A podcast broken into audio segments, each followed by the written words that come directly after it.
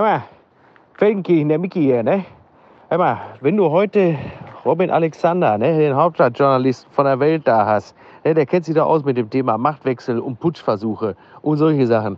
Frag ihn mal, frag ihn mal, wie das ist, wenn man meint, man ist in einer sicheren Position, man ist irgendwo auch ein Stück weit der Chef von so einem Laden und äh, der Typ, ne, sein bester Mitarbeiter, jemand, den man für seinen Freund gehalten hat, der haut einem aber von hinten mit dem Basketballknüppel äh, voll in die, ne, äh, ja, so, ach Gott, ich glaube, ich glaub, mich hat hier gerade so ein Gecko gebissen. Ich, äh, ich muss Schluss machen. Okay, ich glaube, der merkt's langsam. Äh, dem geht der Arsch auf Grundeis. Umso besser. Legen wir los. Es ist Mittwoch, der 17. Januar. Apokalypse und Filterkaffee. Die frisch gebrühten Schlagzeilen des Tages mit Markus Feldenkirchen.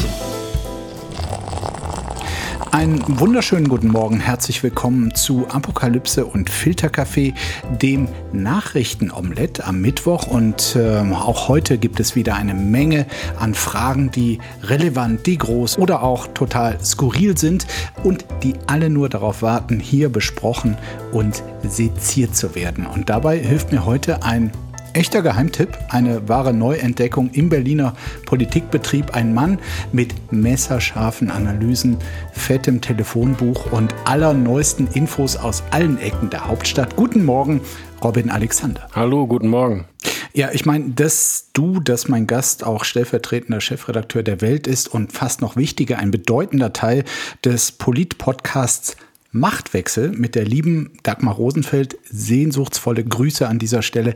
Das hatte ich noch gar nicht erwähnt. Ja, und Robin, nur zur Erklärung, die, diese Frage am Anfang, das war ein Mitarbeiter dieses Podcasts. Ähm, ich weiß nicht, auf was er konkret anspielte, aber was lässt sich jetzt einfach mal ganz generell sagen? Ja, äh, wie ist das, wenn man meint, man sei in einer sicheren Position und dann haut einem der beste Mitarbeiter und Freund mit dem Basketballknüppel voll in den Rücken? Ich muss sagen, als ich diesen O-Ton gehört habe, habe ich mich gleich heimisch gefühlt, obwohl das ja, glaube ich, aus Australien aufgenommen war, weil diesen Ruhrpott-Akzent, den traut sich, äh, glaube ich, im öffentlichen Raum nur Mickey Beisenherz.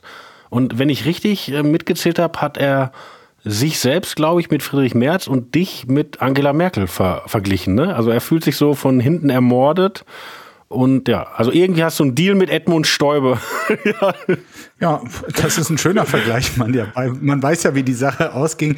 Ich muss dir sagen, so ein bisschen tut's mir auch leid. Ähm, aber ich meine, du und ich, wir beide haben natürlich aus zahlreichen Machtkämpfen in der Politik auch gelernt, wo so ein Machtvakuum entstanden ist, da muss man einfach rein, ja? Da muss man es füllen. Oder auch, wie wir Journalisten sagen, wer schreibt, der bleibt. Naja, aber Mickey kann dann ja, wenn wir in der Analogie bleiben, jetzt 20 Jahre lang sehr reich im Sauerland werden und dann zurückkommen und das Ding komplett wieder übernehmen und also ist ja noch Potenzial. Siehst du, das sind gute Aussichten für alle Beteiligten. Und dann legen wir auch schon los. Das hat mich traurig gemacht. Der Unvollendete. So hat das Fußballmagazin Elf Freunde einen Nachruf auf äh, Kai Bernstein betitelt. Hertha BSCs Clubchef ist völlig überraschend im Alter von 43 Jahren gestorben.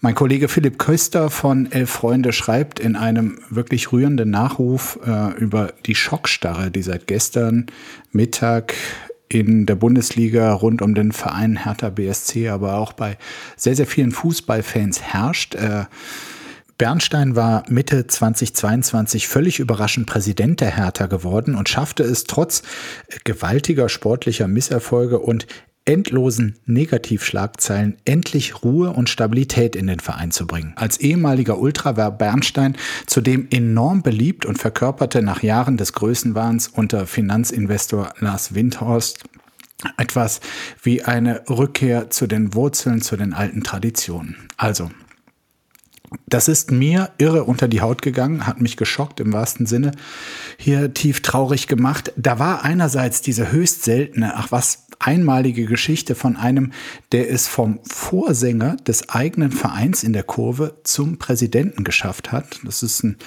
modernes Märchen, würde ich mal sagen. Er war grundsympathisch mit traditionellen Werten, die im heutigen Pro Profifußball eher eine Seltenheit sind, mit einer ansteckenden Freundlichkeit und Begeisterungsfähigkeit. Und dann Robin ist da aber auch ganz unabhängig von der konkreten Person jemand, der mittendrin steckt, in unzähligen Verbindungen steht, beruflich, privat, Ehemann, kleine Kinder. Da ist jemand plötzlich raus, weg für immer mit 43 Jahren. Das ist so irritierend, verstörend, bestürzend. Es führt einem diese Binse noch mal vor Augen, dass das Schicksal ein Arschloch ist und in jeder Sekunde alles vorbei sein kann. Wie ging es dir, als du von dieser Todesnachricht gehört hast? Ja, ich war genauso erschreckt und das ist ja ein Mann gewesen, der gleich zwei unmögliche Projekte hatte, nämlich Hertha erfolgreich zu machen und Hertha sympathisch zu machen. Mhm. Äh, beides nicht so einfach und war damit ja tatsächlich auf einem guten Weg, ja, irrerweise. Und so rausgerissen zu werden, ja, das ist so ein Memento Mori-Moment. Ne? Also man hält so kurz inne und denkt, äh, was mache ich hier gerade? Ich bin jetzt gerade in der Redaktion, ärgere mich mit irgendwas rum oder so. Und ja. äh, ist, ist das wirklich, was der Herrgott möchte, wie ich meinen Tag verbringe? Ich weiß, ich habe das mal erlebt, ähm, du kannst dich bestimmt auch erinnern, als der CDU-Politiker Philipp Missfelder gestorben ist. Oh ja. Ganz, ganz jung. Ja? Noch jünger. Ja, um, durchaus umstrittener Politiker, aber im, im ganzen politischen Berlin gab es so einen Moment, was, das kann doch nicht sein. Mhm. Und auch ganz, ganz bewegender Abschiedsmesse im, im Berliner Dom damals. Und ja, das ist, ja, man, man lässt es an sich ran, wenn es passiert, aber am Morgen werden wir wieder anfangen, das Memento Mori zu verdrängen. Ne? Philipp Köster schreibt, Bernstein hat einen fußballromantischen Gedanken konsequent in die Moderne übertragen. Dass Rapper aus Neukölln, äh, die sollten ebenso das blau-weiße Trikot tragen wie Arbeiter aus dem Wedding und Angestellte aus Wilmersdorf. Für diese Nahbarkeit stand Bernstein mit seiner blau-weißen Trainingsjacke, die er tatsächlich sehr oft getragen hat, in der er auf der Ehrentribüne mit der Hertha jubelte und litt, als stünde er noch in der Ostkurve. Ja, es war wirklich so. Ich habe den mal am Flughafen getroffen. Da hatte der diese Jacke an und so eine Basecap mit so einem Haar. Also der ist wirklich so rumgelaufen den ganzen Tag, glaube ich. Ja, die hat er bei jedem Spiel getragen. Äh, sie wurde auch zum Symbol für die Neuerung und äh, offenbar auch, ähm, als er dich am Flughafen äh, getroffen hat. Da, Im Statement von Hertha BSC hieß es, die Hertha-Familie trauert mit Kais Hinterbliebenen und ist in dieser schweren Zeit in Gedanken bei seiner Familie, seinen Freunden und Wegbegleitern. Und äh, ich denke, das sind wir auch. Der Trick der Woche. AfD. Alice Weidel beendet Zusammenarbeit mit Referent Roland Hartwig, so schreibt es das Handelsblatt, nach einem Treffen von AfD-Politikern mit Rechtsextremen in einer Villa in Potsdam im vergangenen November trennt sich die Partei vom persönlichen Referenten der Fraktionschefin Alice Weidel. Das hatte die AfD noch am Montagabend nach einer Sitzung verkündet. Gründe wurden dabei keine genannt. Naheliegend ist der Grund, dass äh, dieser Hartwig an äh, diesem Treffen in Potsdam teilgenommen hat. Der 69-Jährige war lange Zeit Chefjustiziar des Bayer-Konzerns und ein Vertrauter von Parteigründer, AfD-Parteigründer Bernd Lucke und auch von dessen Nachfolgerin Frauke Petri. Das Handelsblatt zitiert mehrere Extremismusexperten, die die Entlassung als Bauernopfer bezeichnen, mit dem die AfD den Anschein des moderaten Auftretens und der Abgrenzung von Rechtsextremismus zeigen wolle.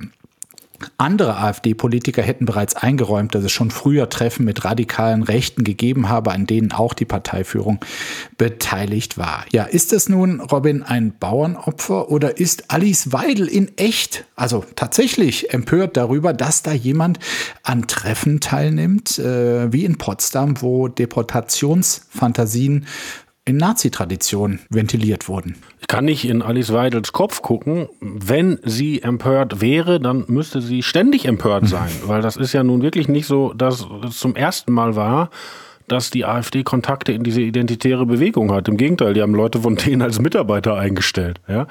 Also, das sind tatsächlich viele, ja.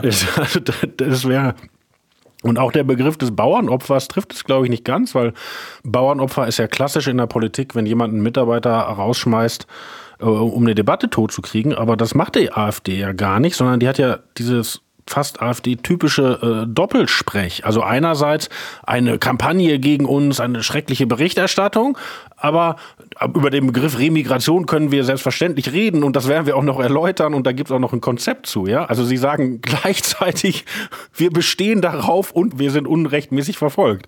Was sich denklogisch ausschließt, aber kommunikativ funktioniert. Ja, und es gab ja auch AfD-Abgeordnete, die direkt nach Bekanntwerden dieses Treffens, was die Kolleginnen und Kollegen von Korrektiv äh, recherchiert hatten, die dann äh, wirklich ganz, ganz stolz sagten, also das war doch kein Geheimtreffen. Remigration, also äh, nochmal übersetzt, die millionenfache, auch gewaltsame Abschiebung von äh, Leuten mit Migrationshintergrund, äh, das, sei, das sei ja kein Geheimplan, das sei der Plan und äh, werde hoffentlich bald ähm, äh, auch Realität. Na, ich glaube, man muss fairerweise sagen, dass äh, es in der AfD Leute gibt, die sich vorstellen, dass Leute, die abgelehnte Asylbewerber sind, abgeschoben werden. Dann gibt es Leute, die darüber weitest, weiter hinausgehende Fantasien haben. Und es geht halt tatsächlich äh, bis zu Staatsbürgern. Ne? Also, dass die sagen, es gibt Leute, die haben einen deutschen Pass, die haben vielleicht auch deutsche Eltern schon, aber weil die ähm, anders aussehen, passen die hier nicht rein. So, und da wird es doch hochst, höchst problematisch. Hm. Wer ist dann der Richter über dieses nicht reinpassen? Also wer, äh, nach, äh, nach welchem Geschmack wird da sortiert? Das ist ja äh, die Willkür, irgendwie nationalsozialistisch angelehnte Willkür in Hochform. Ja, ich weiß gar nicht, ob man mit dem Nationalsozialismus kommen muss, weil die Idee. Ja, du weißt, es gab da mal den Madagaskar-Plan. Das war der Vorgängerplan für das, was mit Jüdinnen und Juden geschehen sollte. Nämlich noch nicht äh, die Vernichtungslager, sondern äh, Madagaskar, wo sie quasi aus dem äh, Weg geschafft werden sollten. Ja, also klar, ähm, wir wissen das, ähm, aber überhaupt dieses Beharren von einem ethnischen Volkskörper, das ist es ja eigentlich, ja. So, und, und dass man auch die Idee hat, man könnte dahin zurück, ja, also man könnte, ich glaube, 17 Millionen Deutsche haben Migrationshintergrund. Es gäbe ein, ein, Weg sozusagen zurück zu einem, ähm, alle sehen wieder gleich aus und haben einen Opa, der Karl-Heinz hieß, ja. So, und das wird es nicht geben, das kann es nicht geben, aber dass man mit solchem Gedankengut so weit kommt, das darf einen schon besorgen. Ähm, dieses Potsdamer Treffen, über das jetzt berichtet wurde, scheint mir persönlich so eine gewisse Zäsur unserer AfD-Betrachtung zu sein. Oder glaubst du, dass diese Empörung jetzt auch wieder vorüberziehen wird, wie bislang immer alles äh, vorübergezogen ist, wenn Ungeheuerliches aus Reihen der AfD oder einzelner Vertreter von ihnen zutage trat? Ich bin da skeptischer als du. Also ich habe auch die Bilder gesehen auf dem Dimitrovplatz in Leipzig, die ganzen Lichter. Das waren eindrucksvolle Bilder. Genau, Menschen, die gegen die AfD und deren Ideologie protestiert haben. Und gestern Abend waren in Köln unzählige Menschen auf der Straße. 30.000 schreibt der Kölner Stadtanzeiger. Also es gibt schon eine große Gegenbewegung. Ich habe den Eindruck, dass es ein bestimmtes Milieu gibt, äh, was sozusagen da sehr wachsam ist und in diese Empörung einsteigt, dass das aber noch kein Massenphänomen ist. Also ich glaube nicht, dass wir das erreicht haben, was wir beispielsweise in unserer Jugend in den 90er Jahren mit den Lichterketten hatten. Also ich erinnere mich, damals mit einem Regionalzug von Wanne-Eickel nach Essen gefahren zu sein und die gesamte Essener Innenstadt war einziges Lichtermeer 30, 100.000 Leute waren nur in Essen und, und ganz viele Leute waren ja in München und sonst wo. Als es rechtsradikale Anschläge auf Unterkünfte von Geflüchteten Genau, gab, und, ja. und also das, das, dieses Lichterketten war ja eigentlich zu zeigen, ähm, die Mehrheit sieht das anders. So, das, das war ja. so. Und das war danach auch klar. Also das hatte mit funktioniert kommunikativ. Und ich glaube, die Initiatoren dieser Leipziger Demonstration und anderer wollen das. Aber man würde sich täuschen, wenn man glaubt, das wäre schon erreicht. Weil dafür ist es noch zu klein. Ist die Mehrheit nicht klar heutzutage? Naja, also einmal ist natürlich ein, ein, ein, ein äh, Mordanschlag noch was anderes, als sich in Potsdam zu treffen und äh, gefährlichen Unsinn zu erzählen. Und dann ist es auch so, die AfD hat wachsende Zustimmung. Und ich glaube, wenn man das demokratisch bearbeiten will, dann sind solche Gesten, die man da versucht mit diesen Demonstrationen, richtig. Aber ich glaube, man sollte es nicht darin erschöpfen. Verlierer des Tages. Christian Lindner, Kritik nach Rede bei Bauerndemo. Janine Wissler fordert Rücktritt. So berichten es die Kollegen vom Redaktionsnetzwerk Deutschland. Man könnte argumentieren, Christian Lindners Festhalten an der Schuldenbremse zählt zu den Hauptgründen, weshalb Bauern die gesamte letzte Woche die Innenstädte lahmgelegt haben. Umso komischer wirkt es, dass der Finanzminister bei seiner Rede am letzten Aktionstag der Proteste, nämlich am Montag, mit etwas durchschaubaren Mitteln versuchte, sich bei den Protestierenden anzubiedern und Stimmung gegen Klimaaktivisten, Erwerbslose und Geflüchtete zu machen. Lindners Rede zog auch am Tag danach Kritik aus weiten Teilen der Gesellschaft auf sich als menschlich ekelhaft bezeichnete Janine Wissler, Vorsitzende der Linken, die Ausführungen des FDP-Chefs. Und im Netz hagelte es unzählige Beschwerden über die Äußerungen Lindners. Die Taz von heute betitelt Lindner als peinlichen Oppositionsführer, der die Bauernproteste mit rechten Sprüchen unterwandert, statt zur Ampelpolitik zu stehen und liberalen Mut zu zeigen. Robin, du bist gewöhnlich nicht für die herkömmlichen Empörungswellen unseres politischen Diskurses zu haben. Sag, wie sehr hat dich der Auftritt Lindners vor den Bauern nun empört? Hat mich nicht empört. Was?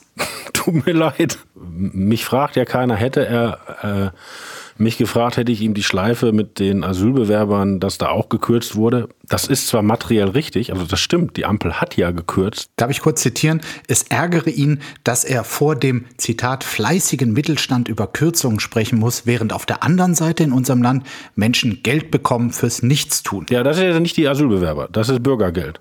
Und das ist das große, große Ampel-Eigentor, was ja gerade versucht wird, abgewickelt zu werden dass die nämlich gemerkt haben, dass es nicht populär ist, eine Sozialleistung Bürgergeld zu nennen und den Eindruck zu erwecken, der übrigens gar nicht stimmt, dass man das einfach so mitnehmen könne und dass das mehr wäre als Arbeitseinkommen. Aber dieser Eindruck ist ja eine der Fallen, in die die Ampel sich selbst gestellt hat. Und deshalb ist ja von Hubertus Heil, dem zuständigen SPD-Minister, über Franziska Giffey und andere Sozialdemokraten sind alle hart dabei, zurückzurudern und haben ja auch gerade in diesen Sparbeschlüssen festgelegt, dass man auch wieder zu Sanktionen zurück will. Weil tatsächlich eine komplette Fehleinschätzung der eigenen sozialdemokratischen Klientel, gerade die Leute, die wenig Geld haben, bestehen darauf, dass es ihnen besser geht als Leuten, die gar nicht arbeiten. So, und jetzt kann man das beklagen vom Menschenbild her aber das, da verbindet sich auch ein Gefühl von Arbeit durch Würde ja. mit. Das ist so. Ja, und dass die SPD, weil dieses Bürgergeld ist ja entstanden aus dem Weltbild des bedingungslosen Grundeinkommens, wo die Grünen am liebsten hingekommen wären. Den Zahn hat die SPD ihnen Gott sei Dank gezogen, aber das Bürgergeld klingt immerhin noch so. Und das war töricht für die SPD, grundgefährlich. Und ja, hat auch damit zu tun, dass jetzt so viele Leute auf der Straße sind, die glauben, dass sie ganz viel arbeiten, was wahrscheinlich stimmt, und die anderen verdächtigen, das nicht zu tun. Ich würde da schon mal kurz äh, noch zwei Sachen entgegenhalten. Ähm, ich glaube auch, die SPD hatte ein Rieseninteresse, dieses äh, Hartz-IV-Konstrukt, was sie viele Millionen Wähler gekostet hat, das zu überwinden und durch irgendwas Neues, sozialer Wirkendes äh, zu ersetzen. Und dann ist es, du hast es schon erwähnt, das ist eine Frage des Menschenbildes. Ich finde es immer noch eigentlich nicht in Ordnung, dass selbst bei Leuten, die nicht kooperieren, äh, zumindest temporär die Unterstützung auf Null gekürzt werden kann. Also äh, man sollte am Existenzminimum nicht mehr kürzen dürfen. Ja, aber äh, ich meine, wir können uns ja unsere Ethiken erzählen, aber es hilft ja nichts, dass die SPD in, in, in der Patsche sitzt, weil sie den Eindruck erweckt, dass sie sich für Transferempfänger mehr interessiert als für Leute im Niedriglohnsektor. Und um es jetzt mal polemisch zu sagen, Lohnabstandsgebot ist a labor issue. Es ist so. Es hilft nichts. Man muss dann ja, man kann das ja nicht leugnen, sondern man müsste überlegen, wie gehe ich damit um, äh, ohne niedrige Reflexe zu bedienen und wie mache ich daraus eine menschliche Politik und was auch immer. Aber so zu tun, äh, wir wissen nicht, dass die Leute so sind oder dass es das gibt. Ich glaube, das äh, merken die gerade, dass das eine blöde Idee war. Äh, parallel zu dem Auftritt vor den Bauern hat äh, Christian Lindner auch noch mal ehrlicher, muss man sagen, als andere in der Ampelkoalition das Ende des Klimagelds äh, verkündet, zumindest vorübergehend. Damit würde die Ampel ein zentrales Versprechen. So weit würde ich nicht gehen, Markus. So weit würde ich nicht gehen. ein zentrales Versprechen aus dem Koalitionsvertrag ähm, brechen. Ähm, sie hatten dort äh, vereinbart, einen sozialen Ausgleich zu schaffen für die Kohlendioxidabgabe, die auf Heizöl, Erdgas, Benzin und Diesel äh, fällig wird. Das Aufkommen, vergangenes Jahr waren das 20 Milliarden Euro. Äh, steigt auch an, äh, wollten die Koalitionäre eigentlich in Form einer Kopfpauschale an die Bürger zurückgeben und Davon versprachen sich eine wirksame Lenkungswirkung. Also wer häufiger fährt und verschwenderisch heizt, der muss viel zahlen. Ähm, und wer Energie spart, bekommt viel zurück. Es sollte auch gerade für ärmere Leute quasi einen Bonus geben. Und jetzt äh, verabschiedet man sich einfach von diesem Klimageld. Was glaubst du, macht das mit der Akzeptanz für künftige Klimaschutz? Ich glaube, das ist tödlich. Das ist ein ganz schwerer Fehler der dem Klimaschutz sehr lange schaden wird, weil das nächste, was auf dem Fuße folgen wird, und man kann es ja jetzt schon bei Sozialdemokraten hören, ist, dass man nochmal darüber nachdenkt, ob man über, aus der Erhöhung des CO2-Preises aussteigt. Weil wenn man das nicht kompensiert, hat man ja die von dir beschriebene Wirkung genau umgekehrt. Ja? Also ein unkompensierter Anstieg äh, von CO2-Preisen bestraft Leute mit mehreren Kindern, bestraft Leute überproportional, äh, die ein kleines Einkommen haben, weil die halt von dem mehr ausgeben müssen für Mobilität und Heizen und so weiter und so fort. Also wenn man diesen Effekt, den man über das Klimageld haben wollte, rausnimmt, programmiert man den Druck auf den Anstieg des CO2-Preises. So, und wenn man den programmiert, wie will man denn dann noch Klimapolitik machen? Weil über die Kabale zum Heizungsgesetz hat die Ampel sich ja selber erklärt, oh, die Leute mögen das aber nicht, wenn wir was festlegen. Also wir können kein Gesetz machen, äh, ab und dann und dann darfst du nur noch eine Wärmepumpe einbauen. Das müssen die Leute schon selber merken mhm. und dann wurde immer gesagt, über den Preis. So, wenn der Preis jetzt auch fällt, äh, ja, welche Klimapolitik wollen Sie denn dann machen? Ich wollte, obwohl du heute Gast bist, gar kein großes äh, Gericht äh, oder Scherbenhaufen über die Ampelkoalition veranstalten. Deshalb abbindend ganz kurz. Äh, wir haben jetzt schon mal auf alle möglichen Widersprüchlichkeiten und Probleme äh, hingewiesen. Machen die das bis zum Ende? Ich habe jahrelang gesagt, dass die das machen, weil ich fand immer überzeugend die beiden Argumente. Äh, unsere Verfassung ist ja extrem auf Stabilität programmiert, aus den historischen Erfahrungen der Weimarer Republik. Also wenn jemand nicht mehr Kanzler sein will, muss er sich eigentlich schon selber aus dem Amt sprengen und noch dann kann ihm der Bundespräsident in den Arm fallen. Und zweitens, wenn man sich anguckt, die Protagonisten finden sich ja eigentlich alle schon ganz schön toll als Minister. Und es passt denen alles schon ziemlich gut in die Biografie und, und keiner Stimme von denen hätte die Garantie, dass er das weitermachen kann. Aber mittlerweile bin ich nicht mehr ganz meiner Meinung, weil es geht doch so viel schief mit der Ampel und die Stimmung ist so schlecht und es gibt ja auch so eine, sondern so ein bisschen ein Fehler gebiert den nächsten. Ne? Also jetzt zum Beispiel Lindner stellt sich vor die Bauern und sagt, wir lassen euch die ganze Bürokratie nach und die ganzen Umweltauflagen, hat aber keinen von den Grünen gefragt. Und der Özdemir, der Agrarminister, sagt, ein Cent für gutes Fleisch, hat aber keinen von der FDP gefragt. Und man sagt, Freunde, ihr macht den Bauern gerade Versprechungen, die ihr selber nicht abgesprochen habt. Das, das kann eigentlich nicht gut enden. Ne? Also von daher lasse ich äh, ein Gramm Salz jetzt zu, bleibe aber immer noch bei 95 Prozent, die ziehen durch. Werbung. Mein heutiger Partner ist Barissimo die Kaffee-Eigenmarke von Aldi. Ah, ist das nicht eine herrliche Vorstellung? Ihr sitzt in eurem Lieblingscafé draußen in der Sonne, ihr genießt einen herrlichen Espresso in Barista-Qualität und dann fällt euch ein, ja, ich, ich wohne ja auf dem Land. Ich wohne irgendwo in der Peripherie. Es gibt ja gar kein schönes Café, wo ich mich hinsetzen kann. Aber ich habe einen Stuhl, ich habe einen Tisch, ich habe einen Garten und ich habe Barissimo. Barissimo von Aldi. Das ist äh, ganz fantastisch, denn man kann sich eine kleine Auszeit mit Barissimo gönnen. Die kleine Auszeit, das bedeutet, mit Barissimo wird das Leben einfach bonissimo. Und das Issimo steckt bei der neuen Kaffee-Eigenmarke Barissimo von Aldi schon mit drin. Barissimo, das ist Barista, Qualität zum Original Aldi-Preis und man muss auf nichts verzichten. Denn man kann sich seinen Daily Coffee in Barista-Qualität jeden Tag leisten und natürlich auch genießen. Es gibt ganze Bohnen, Kaffeepads, Kaffeepulver für die Maschine und Kaffeekapseln, quasi alles, was das Herz begehrt und für jeden Geschmack ist etwas dabei. Ah, fantastisch und schöner Espresso Macchiato, das wäre doch jetzt genau das Richtige. Ne? Also mach dein Leben Barissimo exklusiv bei Aldi. Alle Infos zur Eigenmarke von Aldi findest du auf aldi-nord.de slash Barissimo oder auf aldi-onlineshop.de, aber natürlich auch wie immer in den Show Notes. Und es tut mir wirklich leid, ich habe keine Zeit mehr. Ich muss mir jetzt erstmal einen Kaffee machen. Gewinner des Tages. Trump more than doubled his support in Iowa since 2016. So berichtet es die Washington Post. Donald Trump hat am Montagabend einen wirklich historischen Sieg in Iowas Vorwahlkampf erzielen können. Der Ex-Präsident konnte sein Ergebnis von 2016 verdoppeln und so die anderen republikanischen Kandidaten, vor allem Ron DeSantis und Nikki Haley, zumindest vorläufig in die Schranken weisen. Konkret äh, kam Trump auf 51 Prozent ähm, der Wählenden DeSantis auf 21 Prozent, Haley nur auf 19. Eine Enttäuschung für sie, die den zweiten Platz anstrebte und irgendwann DeSantis quasi aus diesem Rennen werfen wollte, um mit äh, Trump in ein Duell zu ziehen. Analysen der Washington Post zufolge gelang Trump äh, dieser Sieg vor allem, weil er die zahlreichen Wähler von Ted Cruz aus dem Jahr 2016 für sich gewinnen konnte. Also das war dieser äh, doch für viele etwas durchgeknallte aus Texas.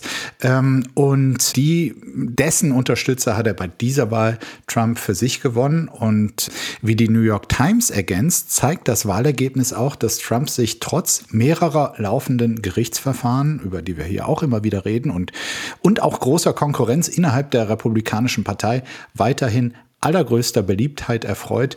Der versuchte Staatsstreich am 6. Januar 2021 scheint ihn zumindest bei der republikanischen Basis wirklich gar keine Stimmen gekostet zu haben. Die Times verweist auch auf eine alte Binse von Bill Clinton, wonach die beiden amerikanischen Parteien sich dadurch unterschieden hätten, jahrelang, dass Demokraten sich in ihren Kandidaten oder ihre Kandidatin verlieben wollen, während Republikaner einfach den Gehorsam schätzen. In der Ära Trump, so die Times, ist das passé. Heute seien es die Republikaner, die völlig vernarrt oder verliebt seien.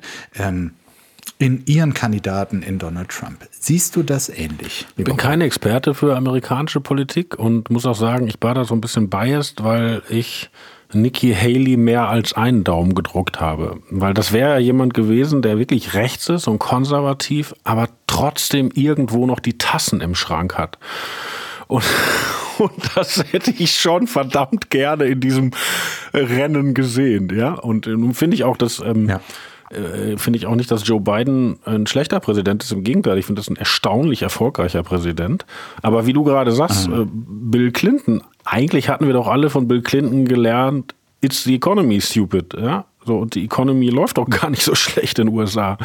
Also ja. da passiert etwas, äh, was zu großen, großen Sorgen Anlass gibt. Ja, aber Trump scheint zu beweisen, dass der alte ähm, Slogan von Clinton in unserem Zeitalter eben nicht mehr stimmt, sondern dass der Slogan It's the Identitätspolitik stupid äh, wahrscheinlich ähm, wahrer ist als das mit der Economy. Ich, wir wollen Nikki Haley jetzt noch nicht abschreiben. Also sie hatte gehofft, in Iowa, dem ersten Vorwahlstaat, vor DeSantis zu liegen. Ich glaube aber, sie hat zumindest ähm, das größere Potenzial als DeSantis, dem ähm, Gouverneur aus Florida, um in dieses Duell, wenn nun noch zwei übrig sind, äh, zu starten, weil in der nächsten Woche wird in New Hampshire gewählt. Da liegt sie vor DeSantis und danach kommt South Carolina. Das ist ihr Heimatstaat und also wenn man noch ein bisschen hoffen will, dass es da jemanden gibt, der oder die äh, Trump noch herausfordert, äh, ein paar Wochen lang, dann ist es, glaube ich, doch eher sie. Ich finde, da kann man eine Lehre für Deutschland rausziehen.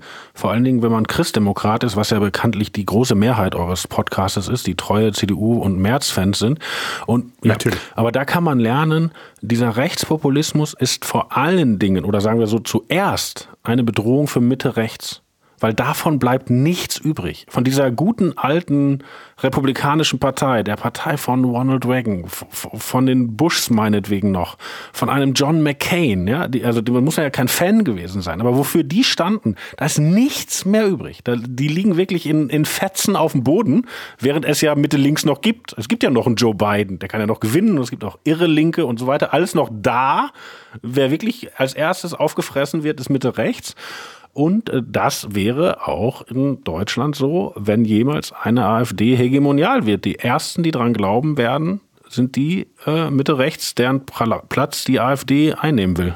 Komm, äh, ich meine, wir sind heute so in Spekulationslaune, haben eben schon äh, darüber spekuliert, ob es die Ampel bis zum Ende der Legislaturperiode schafft. Wenn es worauf ehrlich gesagt alles hindeutet, zum äh, Showdown zwischen äh, Donald Trump und ähm, Joe Biden erneut kommt. Was sind deine Gedanken? Ich sage danach auch, was ich denke. Wie gesagt, dass ich länger in Amerika war, ist äh, viele Jahre her. Ich habe kein Gespür dafür. Wenn man es von außen sieht, Joe Biden ist ein wirklich erfolgreicher Präsident. Also, also der, der Inflation Reduction Act funktioniert, die Inflation geht runter, die Jobs sind da. Mhm. Ich meine, die, die haben ja ein Wirtschaftswachstum, da träumen wir ja von. Ja? Und seit dem äh, Rückzug aus Afghanistan, der natürlich Mist war, ist es ja auch international lange nicht ganz schlecht gelaufen. Also wenn man sozusagen sachlich anguckt, kann man ja nicht sagen, alles, alles Mist gelaufen. Aber wie du selber sagst, es scheint ja eine Zeit eingekehrt zu sein, wo nicht mehr sachlich geguckt wird, sondern mit einer identitätspolitischen Brille.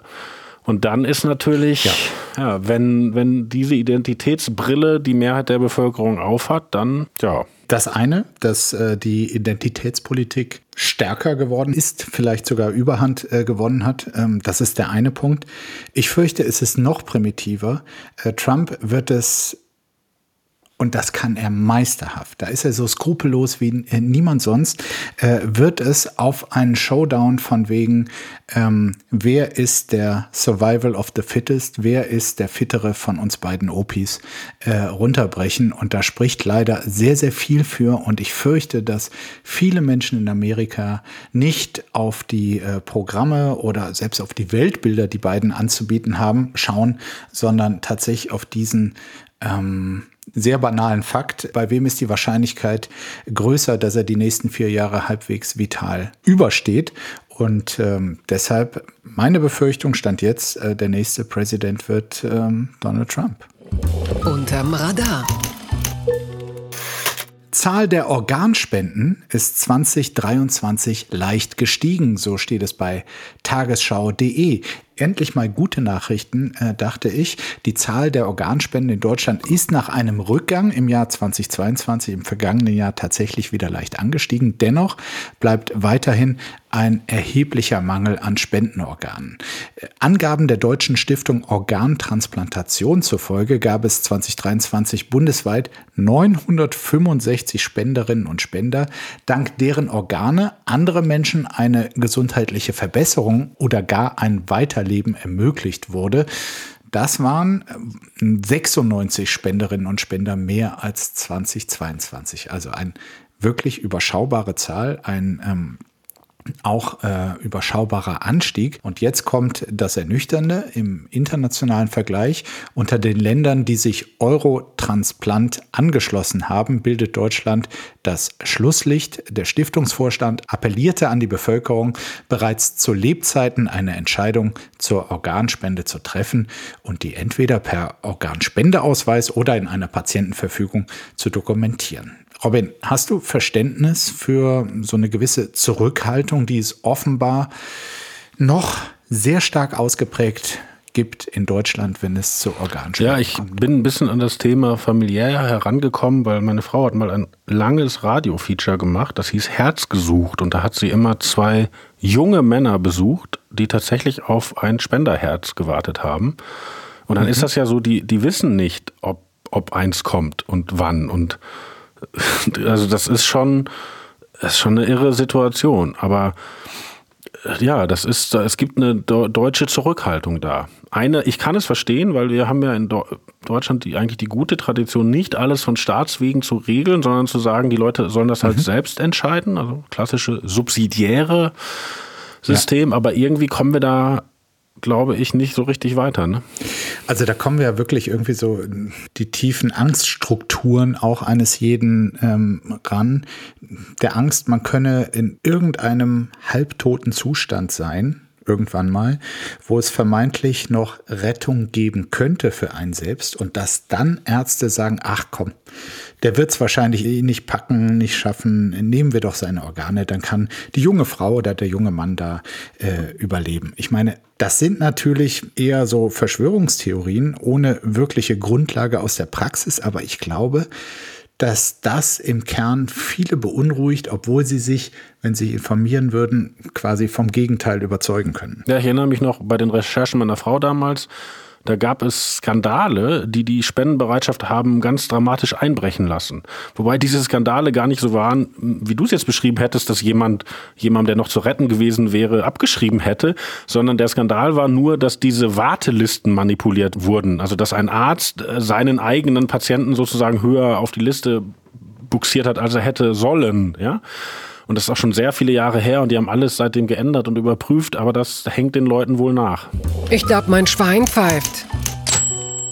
Ältester Hund der Welt, doch nicht so alt? Oder auf Englisch, World's oldest dog has title suspended as claim is investigated. So berichtet es der Guardian. Der portugiesische Mastiff Bobby war mit 31 Jahren der älteste Hund der Welt, zumindest bis gestern, denn Jetzt ermittelt die Guinness-Kommission 31 Jahre entspräche übrigens mehr als 200 Menschenjahren. Im Oktober war dieser Bobby gestorben. Äh, jetzt kamen halt Zweifel auf. Auf einem Foto von 1999 hatte Bobby anders gefärbte Pfoten. Das wirkt unmöglich, doch auch der zweitälteste Hund namens Bluey soll ganze 29 Jahre alt geworden sein. Allerdings verstarb der schon 1939. Ähm, magst du eigentlich Hunde? Ich habe es geschafft, sehr alt zu werden und jeden Hund in meinem Leben zu vermeiden. Also Was ist denn dein ältestes Haustier? Ich habe kein Haustier und ich habe. Du hast kein Haustier? Nein. Und ich habe drei Kinder und alle Wünsche nach Haustieren kategorisch niedergeschlagen. Du hast drei Kinder, Ja. kein Haustier, hast du ein Herz? Ja, bei uns wurde dann, wir haben dann Gesellschaftsspiele gemacht. Nein, aber dann trat ein Hund in mein Leben, nachdem ich es so lange mir wirklich vermieden hatte, nämlich Gustav, der legendäre Hund von Dagmar Rosenfeld, der Berlins berühmtester Mops. Äh, von deiner Podcast-Partnerin, ja, ähm, ja, die ich auch sehr schätze und äh, die hat einen Mops, ja? Die hat einen Mops und ähm, als wir noch Social Distancing aufnahmen, konnte ich den immer in der Kamera sehen und dann dachte ich, ja, wenn du den soweit siehst, ist ja auch gut, weil der stinkt ja bestimmt. Aber Gustav stinkt gar nicht, der ist wirklich nett. Und da meine Kinder mittlerweile so alt sind, dass die, glaube ich, sich hier in Neukölln keine Hunde mehr zulegen, kann ich sagen, Gustav hat mein Hundebild verändert und mein nicht vorhandenes Herz weich gemacht. Also das muss ich jetzt sagen, wenn ich dich jetzt hier über Gustav reden höre, dann klingst du ja fast so ein bisschen verliebt. In Gustav ja auf jeden Fall und Dagmar natürlich professionell auch. Wer wäre das nicht? Robin, jetzt, wo du gegen Ende dieses Podcasts dein Herz ein Stück weit geöffnet hast, für mich, aber auch für äh, die Hörerinnen und Hörer, ähm, jetzt traue ich es mich dann doch auch noch zu fragen, wer wird Kanzlerkandidat der Union bei der nächsten Ich würde, wenn ich Geld setzen müsste, in diesem Moment auf Friedrich Merz setzen. Was? Naja, schau. Wieso? Hat ja einen gewissen Vorsprung gegenüber den Ampelparteien und Die CDU ja. Es ist dann immer die Frage nach seinen Persönlichkeitswerten. Also könnte quasi ein anderer Kandidat für die Union äh, mit dieser guten Grundlage nicht noch viel mehr herausholen. Ja, ich würde da ähm, eine Langfristbetrachtung anregen, weil bei Angela Merkel war das ja immer so, dass sie schöne persönliche Beliebtheitswerte hatten, die der Union aber nur sehr bedingt geholfen haben. Man hat ja auch Naja, also 2013 hätte sie fast äh, die absolute Mehrheit noch mit über 40 Prozent geholt. Ja, aber das war auch ihr einziges wirklich gutes äh, Wahlergebnis. Alles andere war für Unionsverhältnisse gar nicht so toll. Und man hat ja auch immer Leute getroffen, die einem auf Partys erzählt haben, Angela Merkel wäre irgendwie super, aber man würde trotzdem sich eher die Hand abhacken, als CDU zu wählen. Und in der langen Geschichte der CDU war das eine große Zeit umgekehrt. Also Helmut Kohl beispielsweise hatte immer blöde persönliche Werte, weil so Magazine wie der Spiegel, wo du ja arbeitest, immer geschrieben haben, der wäre irgendwie blöd und eine Birne und so weiter. Aber die Leute haben trotzdem CDU gewählt. Und auf diesen Effekt äh, setzt, glaube ich, auch Friedrich Merz, dass er sagt, das ist ja nicht hier, Deutschland sucht den nettesten Mann des Landes, äh, sondern äh, wer regiert die Kiste. Und wenn man überlegt, dass es ja in unseren Zeiten auch nicht mehr nur darum geht, in die linke Mitte zu strahlen oder was es ja bei Merkel eigentlich war, die linke Mitte einzuschläfern, sondern dass man ja auch gucken muss, dass einem auf der anderen Seite eine Menge Leute von der Fahne gehen und die auch vielleicht ein anderes Bild haben von Auftreten und wie man so drauf ist, dann glaube ich, treten diese von dir beschriebenen Bedenken im Moment etwas in den Hintergrund. Ja, schöne Grüße an Markus Söder und ähm, Hendrik Wüst. Ähm, und jetzt, Robin, kommt äh, zum Abschluss noch ein Beitrag von einem, naja, äh, sagen wir, freien Mitarbeiter. Und was schreibt eigentlich die Bild? Post von Wagner. Lieber Olaf Scholz, ich habe Ihr Gesicht gesehen, als Sie ausgepfiffen wurden. Es war starr, es zuckte keine Wimper. Ein Gesicht wie im Stillstand, wie eingefroren. Es war bei der Handball-EM. Geltendes Pfeifkonzert gegen Sie, als der Stadionsprecher Sie ankündigte. Schlecht dazustehen, in der Wählergunst ist das eine. Aber es zu hören, die Pfiffe, das Buhen, man kann die Augen schließen, aber nicht die Ohren. Nur noch 18 Prozent würden Scholz wählen. Und nun hörten Sie es, die Pfiffe. Wie wird man damit fertig, der unbeliebteste Kanzler zu sein? Wie hält ein Herz das aus? Sie haben doch ein Herz. Können Sie doch schlafen, wenn alle auf Sie einprügeln? Nichts von seinen Schmerzen zeigt uns Olaf Scholz. Sein Gesicht gibt keine Auskunft, ob er leidet. Was für ein toller Kanzler wäre er, wenn er uns etwas von seiner Seele zeigen würde. Herzlichst, Ihr Franz Josef Wagner. Also, ähm, Robin, äh, ist das das Problem von ähm, Olaf Scholz, was ähm, Franz Josef Wagner hier aufwirft, dass er das Thema, was wir eben auch schon hatten, Herz zeigen, dass das bei ihm fehlt. Also würde er besser dastehen, wenn er einen Blick in seine Seele zulassen würde. Wenn man solche Fragen an Scholz selber heranträgt, dann sagt er fast mit leichter Verachtung in der Stimme, euch Journalisten geht es immer nur um die B-Note. Also äh, es kommt nicht darauf, es kommt euch darauf an, ob man irgendwie bei Kunststückchen besonders schön, schön lächelt und so. Und ich fürchte, da hat er sogar ein bisschen recht. Ich meine, die haben gerade einen Bundeshaushalt gegen die Wand gefahren und tun sich schwer damit, äh, einen neuen zusammenzuzimmern. Wir sprachen darüber. Ob der das jetzt mit oder ohne Krawatte, mit oder ohne Lächeln, mit oder ohne Adjektive erklärt. Ich meine, für wie doof halten wir die Leute? Die merken, dass die Ampel gerade schlingert. Und wenn die Ampel irgendwann aufhört zu schlingern, dann werden sie nicht sagen, Mann, das hätte der Scholz aber mit mehr Herz und Timbre in der Stimme und kann der nicht auch mal so schräg gucken wie der Habeck? Ey Leute, so, so sind die Menschen doch nicht, oder? Äh, vielen Dank, lieber Robin, für diese eiskalten Analysen und sie passen auch ein bisschen zu dem Wetter. Ich als äh, warmherziger, empathischer Mensch äh, bin jetzt in Sorge darum, dass du und all unsere Hörerinnen und Hörer ähm, gesund und sicher durch diesen Tag kommen, denn es ähm, sind wieder extreme Te Temperaturen in großen Teilen Deutschlands und der deutsche Wetterdienst warnt vor extremer Glätte. Bleiben Sie zu Hause, heißt es dort und ähm, es ist vor allem in Hessen ein großes Problem im Saarland Deutschland, in Rheinland-Pfalz, aber auch in Nordrhein-Westfalen am Frankfurter Flughafen gibt es wieder äh, Riesenprobleme. Und ähm, ja, mein Rat an dich und an viele andere, bleibt einfach zu Hause. Na gut. Danke, dass du dabei warst, lieber Robin. Bitteschön. Und ich wünsche dir, egal ob zu Hause oder nicht, einen wunderschönen Tag. Dir auch, Markus. Ciao, mach's gut. Tschüss. Ja, ja, ich hoffe, du hast Spaß mit deinem Robin Alexander. Wenn ihr beiden euch so gut versteht, dann macht ihr das doch einfach alleine ohne mich. Apokalypse und Filterkaffee ist eine Studio Womans Produktion mit freundlicher Unterstützung der Florida Entertainment. Redaktion Imre Balzer. Executive Producer Tobias Baukage. Produktion Hanna Marahiel. Ton und Schnitt Nikki Franking. Neue Episoden gibt es täglich. Überall, wo es Podcasts gibt. Ich dachte ja, wir machen einen Podcast zusammen, Joko, und dann ähm, hängen wir einfach ab, einmal die Woche, unterhalten uns ein bisschen lustige Alltagsbeobachtung, manchmal politisches Ja. Take, dies, das, Feierabend. Was stattdessen passiert, ich muss Sport machen. Schöne Naja. Scheiße. Auf eine gewisse Art und Weise ist es aber auch abhängend. Ne? ja gut, ähm, das ist aber so, so eine Entwicklung, die man natürlich nicht kommen sieht, wenn man einen Podcast beginnt, wo man aber, wenn man einen Podcast hat, wie wir beide, der jeden Donnerstag erscheint, äh, und Sunset Club heißt, sehr dankbar darüber ist, dass zum Beispiel ein Gast wie Kai Pflaume sagt, hast du nicht Bock auf eine Klimmzug-Challenge? Ja, und jetzt mache ich seit zweieinhalb Monaten, trainiere ich Klimmzüge. Bald ist es soweit. Die große Auflösung, habe ich es geschafft, einen Klimmzug zu schaffen. Also habe ich es geschafft, ihn zu schaffen. Und die Laune ist im Keller bei mir, außer natürlich, wenn wir uns unterhalten miteinander. Aber den Rest der Zeit, den ich nicht mit dir Podcast mache, mache ich ja Sport. Ja, äh, schaltet doch einfach ein und hört rein. Wir würden uns sehr freuen. Und wenn es euch nicht gefällt, sagt bitte keinem.